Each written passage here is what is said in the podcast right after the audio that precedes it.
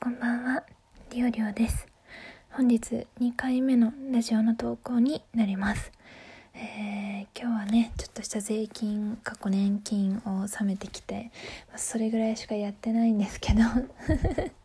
皆さんはいかがお過ごしでしたか？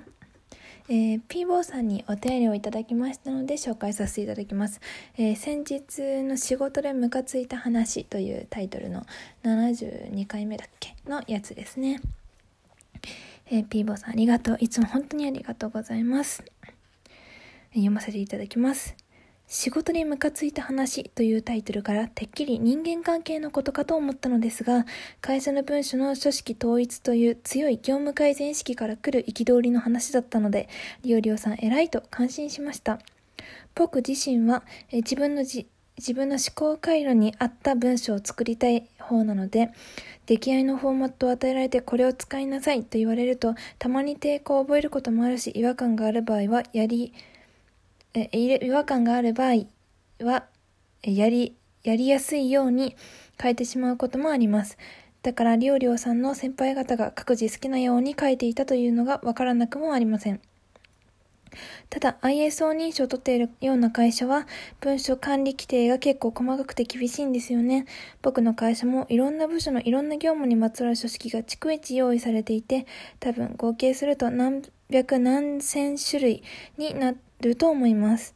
確率的すぎるのは好きではないですが、会社の文書統一というのはやはり大事ですね。多分失礼しましたということで、全然多分じゃないんですけども、ありがとうございました。ちょっとカミカミで読めなくて申し訳ありません。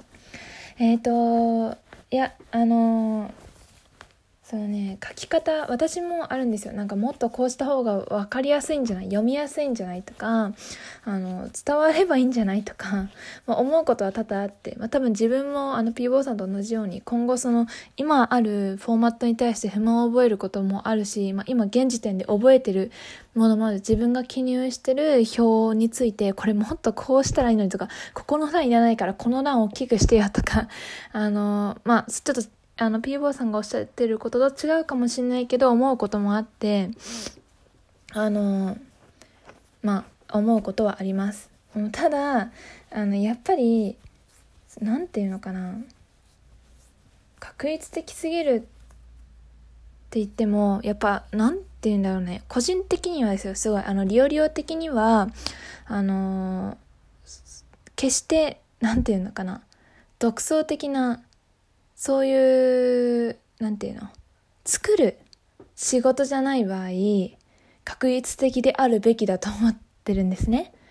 だから試験の結果は同じように揃えられるべきだし、同じように提出されて、同じようにまとめられて、同じようにファイリングされてるべきだと思うんですよ。もちろんそれが全ての仕事に当てはまるわけではなくて、あの、まあ、それをね、変えていこうとか、今あるものを変えていこうとする人がいないと良くなってもいかないし、新しいもの生まれていかないんだけども、オリジナリティが求められる会社も、もちろんそういう業務もあるんだけれども、例えば、社外に提出する書類であったり、まあ、社内で他部署とやり取りするための書類であったり、そういったものって人が変わっても形が変わんない方が、あの、それが何て言うのかな受け継がれてくれる方が多分お互いの部署とかお互いの会社とにとって仕事がスムーズにいくと思うんですね。でこういうあの何て言うのかなその仕事のやり取りにおける書類とかファイルとかデータっていうのはやっぱりあの人が変わっても同じものが同じクオリティであるま、必要があるとは思っていて個人的にはね。だから例えば試験とかもあのあある程度のね担保された質のデータが取れる試験を作るようにやって誰がやっても同じ結果が出るようにな試験法を作ってるわけですよね。その製品の試験をするってなった場合は。じゃないとだってこの人がやったら不適合だけどこの人がやったら適合するとかだったらじゃあ何のための試験なのっていう話になっちゃうんでそれ試験としてどうなのって話になっちゃうからやっぱりそういうそのある程度のその質を担保できるっていうためにはなんていうの何の話をしてるんだっけ。まああのある程度同じ質のものが出来上がんなきゃダメだと思うんですよ。でもそれはそのただ同じ数値が出る同じような数値が出るってだけじゃなくてやっぱりうちとかも、まあ、どこでもそうだと思うけどそういうデータを収集したらそのデータをデータっていうのは誰かにちゃんとデータ取れてるんですよちゃんとしたやつなんですよってこう社外的に対外的に見せるためのデータを、まあ、作ってるわけで、まあ、中でももちろん見るんだけど外にも見せるための、うん、データなわけでだから何て言うんかな。それそこにオリジナリティを入れられては困るよっていう 話になっちゃうと思うんですよね。そのお互いにとってね、まあ、見る側がね特にね。って思うのでその試験法を作る段階とかではもちろんそういうのっていいし例えば自分の中での何て言うんかな。なんか仕事のやったことのまとめ方だったりとかそういうなんか報告なんていうの？うーんそのこういう試験をやりました。ね自分の中でのメモとかっていうのも好きにやっていいと思うんですけどもう本当にちゃんとした試験はねちゃんと揃っててほしいなっていうのが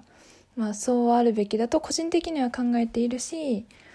まあ何て言うんですかね。っていう話です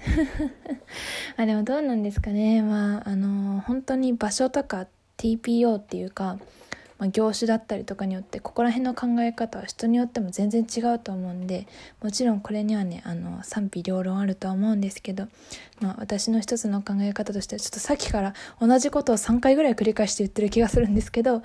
あ、そういうことですね。はい。えー、という今日はあのいや別に特別めっちゃ言いたかったってわけじゃないんですけどせっかくお便りをいただいたのでそれを紹介させていただく、えー、回としてちょこっと撮らせていただきました、えー、ピーボーさんいつもありがとうございます。えー、まあ大何ですかね。はいうん、うん、ちょっとうまく日本語が出てこないですけどま